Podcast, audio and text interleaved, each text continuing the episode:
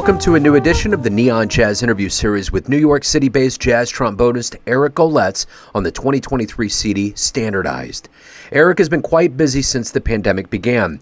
This is his third album in three years, and there is plenty to like on Standardized.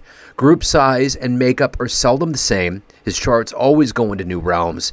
There are special guests, and on this release, he has a six piece string orchestra along with the great saxophonist Don Braden. Eric is full of bravado and excitement for this album, live shows, and the future. Dig it. Joe, I'm good, man. How you doing? I'm wonderful. Great to hear from you again, man. Yeah, likewise, man. It's been a while. How's everything going with you? Everything's good. Yeah, it's just been kind of a, a goofy couple of years on planet Earth, but other than that, it's all good. Man, isn't that the truth? You know, it's like there's you know a time warp that it seems like we all went through. You know. Yeah, and it's weird because now like everybody's timeline's skewed. Like you ask somebody, "Hey, you remember that?" And you're like, "Well, hold on, let me think about it," because everything's just been reshuffled. So, it, but it's it's so good to see the cats like you and the jazz communities waking up. Music's coming out. Um, I, I love the brand new album, and typically I wait until I talked to the musician to play it, but I was so into standardized, I already put it on the show. So I'm so happy to talk to you about it. Oh, that's fantastic. I'm, well, I'm I'm very honored. Thank you, man. I really appreciate that. Yeah, yeah. So before we get into standardized, since we kind of touched on COVID, what's been going on, and it really swept through the musician community almost like a tornado. Talk to me a little bit about how you survived that time period and and how it's changed the way that you do things now.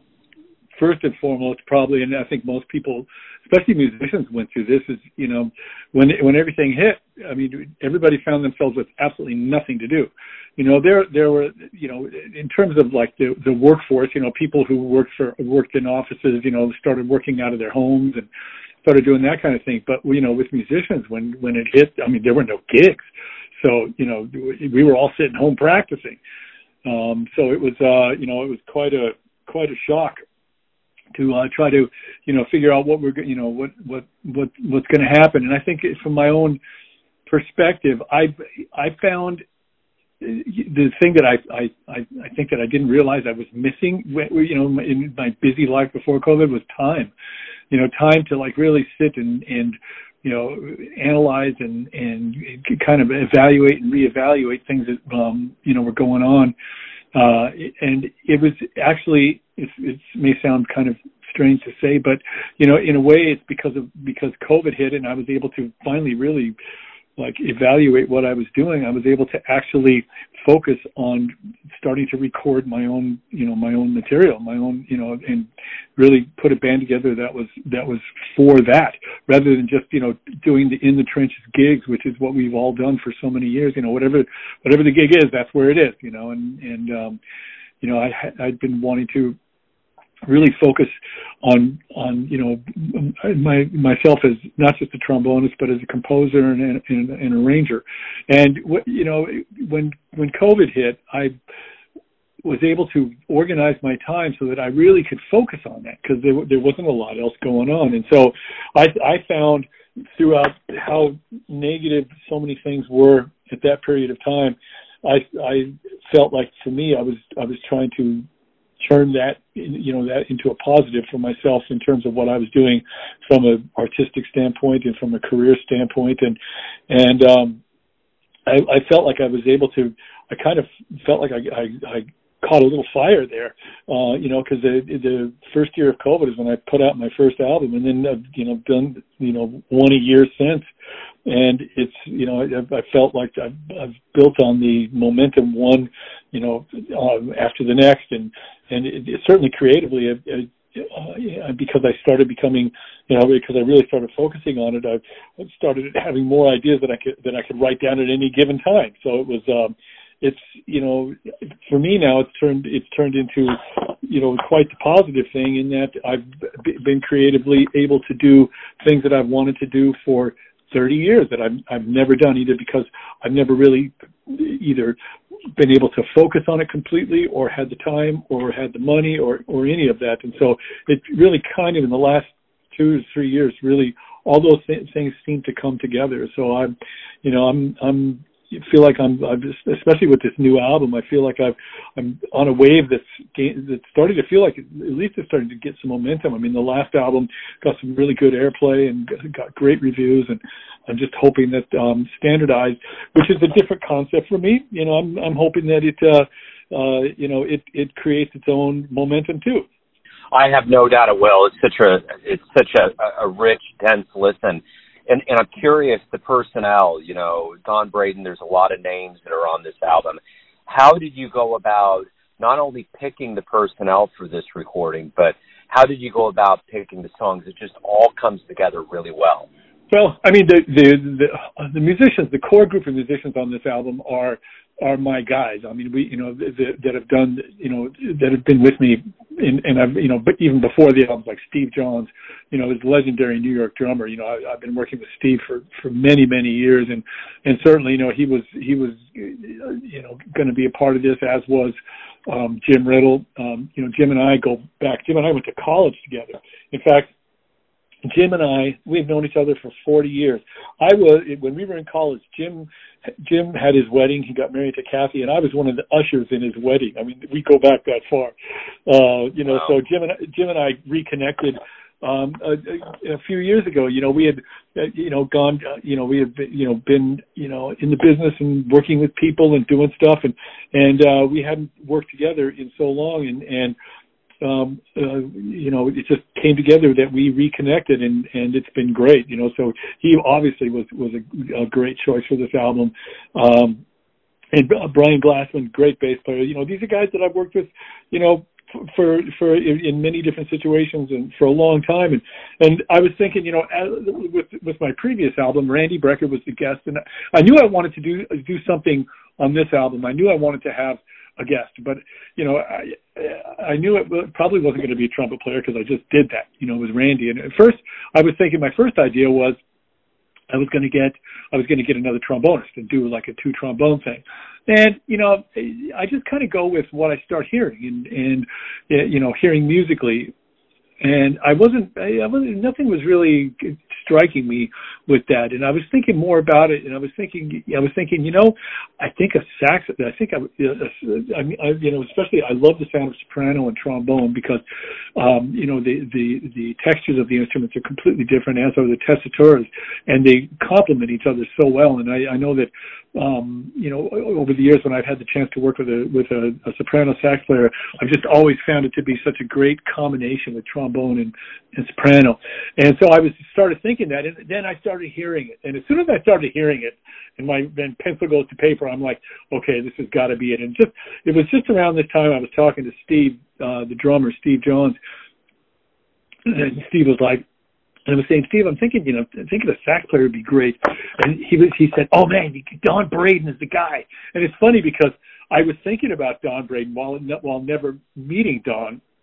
I certainly have been familiar with his playing for many, many years, and, and have always enjoyed enjoyed listening to him play. And and as it turns out, Steve Steve knows Don really well, and so Steve put us in contact with each other, and it worked out great. Don and I just hit it off immediately, both personally and musically, and and uh you know the first rehearsal that he came to that we you know met you know Don and I are you know we're we're both into fitness and we're both into all of this kind of stuff. And we're you know exchanging ideas and philosophies. And and then when we were playing together musically it's just like we clicked.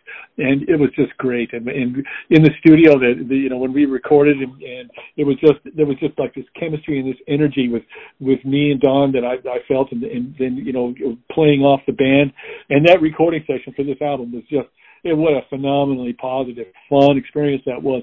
We just played, and I think that of the 14 tunes on that album, I think that I think probably seven of them were first takes, maybe eight of them. I don't remember. It was a lot. Wow. It's just like like we hit it, you know. And, and I've never been one in, when I go into the studio to like beat it to death, doing take after take after take. And you know, I'm not criticizing people, you guys who do, because there's a lot of guys that feel you got to do that. But for me, I think the spontaneous energy when you're in the studio and you, and you know you, you, you especially like the that that energy you get on the first take or the first couple of takes. You know, to me, once you start going beyond that, you start losing that spontaneity. You start losing that energy, and I don't like to do it. I mean, my generally when I'm in the studio, if I can't get something in three takes, uh, you know, I'm going to leave it. You know, maybe we'll come back to it, uh, you know, the next day.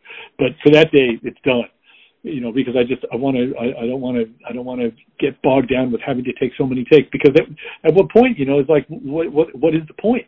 You know, maybe maybe the the rhythm section maybe was a little tighter on this one, maybe you know the solos were a little better on this one, but I mean you start to nitpick and then I for me I think that loses loses perspective and I just know that I've been in so many sessions at different points where where you know I just looking at my watch and I can't wait to get out of there because I just don't want to play this particular tune another time. So I just, I just, in my perspective, in my approach when I go in with my band, you know, I want to hit it, I want to hit it hard, and I want to capture that energy. And that's why, you know, when I go into the studio with the band, I go in really well rehearsed, well prepared, so that you know all of that stuff is out of the way, and we can we can get right to playing the music and not trying to figure out charts. And you know, I, I understand because of logistics, you know, when recording albums, you can't, there's not always a lot of rehearsal time, so you know, some certain things may have to be worked out in the studio, but but you know, I'd like to go in with you know rehearsed and prepared and be able to get right to the energy. And so i i feel that that we accomplished that with this album. You know we didn't over rehearse it and i think in my arrangements for it i i try to keep them less complex and and more just about the energy and the the interaction from soloist to soloist. And and uh you know I, and I think that it really it, I feel like we we captured it, and I feel like that, that energy of like how you know Don and I played off each other, and and how the band played off of him and me, and the whole thing was just it was absolutely it was absolutely great. And of course, then once with the um we got you know got the whole thing solidified with him, then I was I started thinking too, you know, there, like uh, these two Michel Legrand tunes, and, and I was thinking, you know, it would really be great to have a vocal tune on the album, maybe two, um, you know, just as a different color. And because so far on the album we have we have things that are just a trio, we have things that are a quartet. You know, there's certain things that are just me and rhythm section, and then there's things with uh, me and Don, and then you know, so the the group kind of varies in size, even though it's it's all the same group. It's just that the arrangements kind of give different tastes and different textures throughout the the album. There's like always something different each tune. It's not like you know it's seven pieces for 14 tunes. It's you know it's it's always broken up, and I thought that vocal color, especially since I hadn't done that in any of my previous recordings, would be something that I would like to do. And um, the the uh, the first tune that hit my mind was uh, Nature Boy because that's I've, I've just always loved that that uh, tune. It's always been something to the tune that is always kind of have a haunting melody and and there's a there's a real message there you know, lyrically when you really take time to listen to it, and especially when you consider the guy who composed it, Eden Ahbez, and his whole, you know, where he came from and his his whole um um background. I, I just thought that's a tune I wanted to do, and I, and, I, and my first thought was I don't I don't want to do it instrumentally. I want to do it vocally, and um, LaJuan Carter, who is the vocalist on the album, is, is um, you know, she's sung with everybody and been around and played with everybody. And I've known LaJuan for 30 years. You know, we we we we've done so many gigs together in so many different situations and and uh you know, when I started thinking about vocalists for the album, she was my first um she was she was my my first uh thought, my first choice because I've always enjoyed performing with her. I've always enjoyed listening to her interpret songs and and uh you know, her color uh in terms of what she does vocally and so you know, I so once I put that piece into place with with you know getting to the two vocal tunes on the album and then the tunes with Don and then the the rest of the tunes in terms of how it's spread out from quartet to trio to quintet to all that I I, I felt it had you know the the it had a really nice broad range of dynamic as a whole you know from from beginning to end. So um so I'm I'm just super thrilled with with uh, how it's come out. I'm super thrilled with with some of the responses I'm getting from it, and I'm like I'm honored that you've already played it on your show. I mean, come on, man, it's not even out yet. yeah, yeah, yeah. Well, and and that that gives me a great backdrop. I mean, even from the the real genuine improv first take kind of feel. I, I feel that burst of energy that's in it. But you know, the other part of of your life is is live shows have you noticed that the crowds are different now that live music is picking up? And also, are you going to pick up live shows more with this new album and showcase it for people? Oh, I definitely am. That's that's definitely in the in the plan.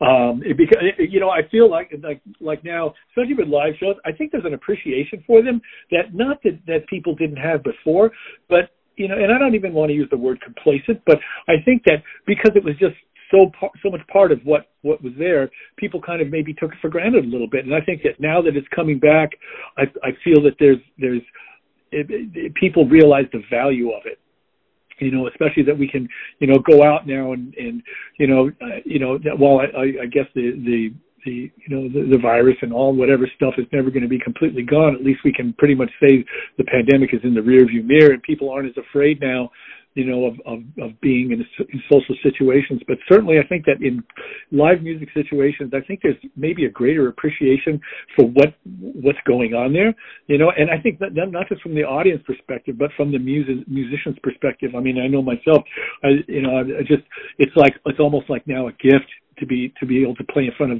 of people live and and really it, how really important it is really important from a cultural standpoint, from an artistic standpoint, and you know, in a world, in a crazy world that we live in, with so many crazy things going on and so many negative things, that music is the one language that that, that transcends all of them because it's it, it's about people coming together and enjoying the the culture of humanity you know and you, there doesn't have to be politics involved in that there doesn't have to be things involved in that other than the the appreciation of the fact that this is music and music is is is what is kind of it, it has woven through the thread of humanity since the beginning of time and I think that for me, I mean, I, I, not that I ignore what's going on in the world. I just, I try not to let it, you know, get me down because it can be very negative. And I just find that through the music I you know I don't I, I never discuss that kind of thing because I don't I don't want to discuss it. I want to put my my energy toward the what's positive in the world. And for me the,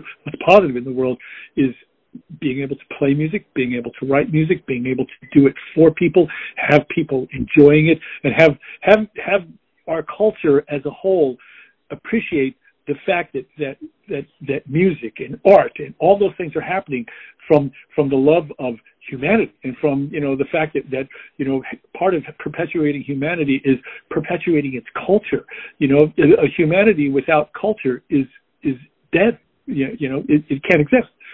So you know i think from from that perspective it, we're at least i know in my mind that the thought of going out there, especially with this band, you know, getting you know getting this album out and playing live with this is, I think I've never been more excited, man. Uh, you know, I've been in business a long time. I've been playing the trombone a long time, and, and I just I feel just like excited, like a like a you know teenage kid, you know, playing with the with the jazz band for the first concert. And it and it shows, it exudes so well. So I'm curious for anybody out there that wants to pick up the album, stream it, see you live where can they get all this information and get it all figured out so they can do that? Uh, go to my website, ericgoletz.com.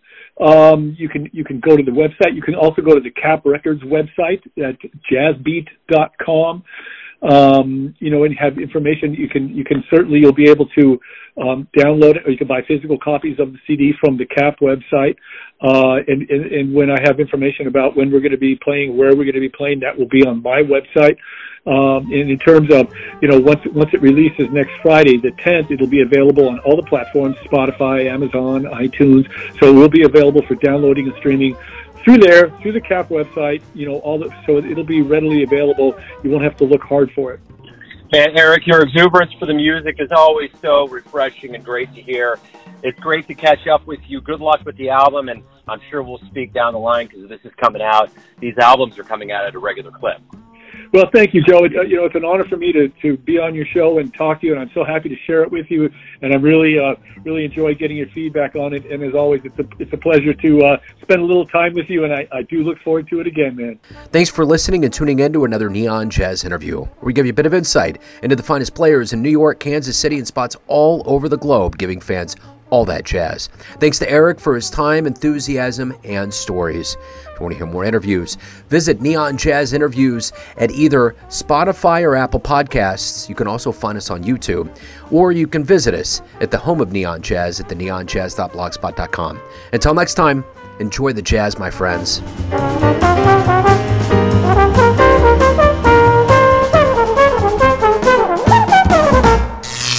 Neon Jazz.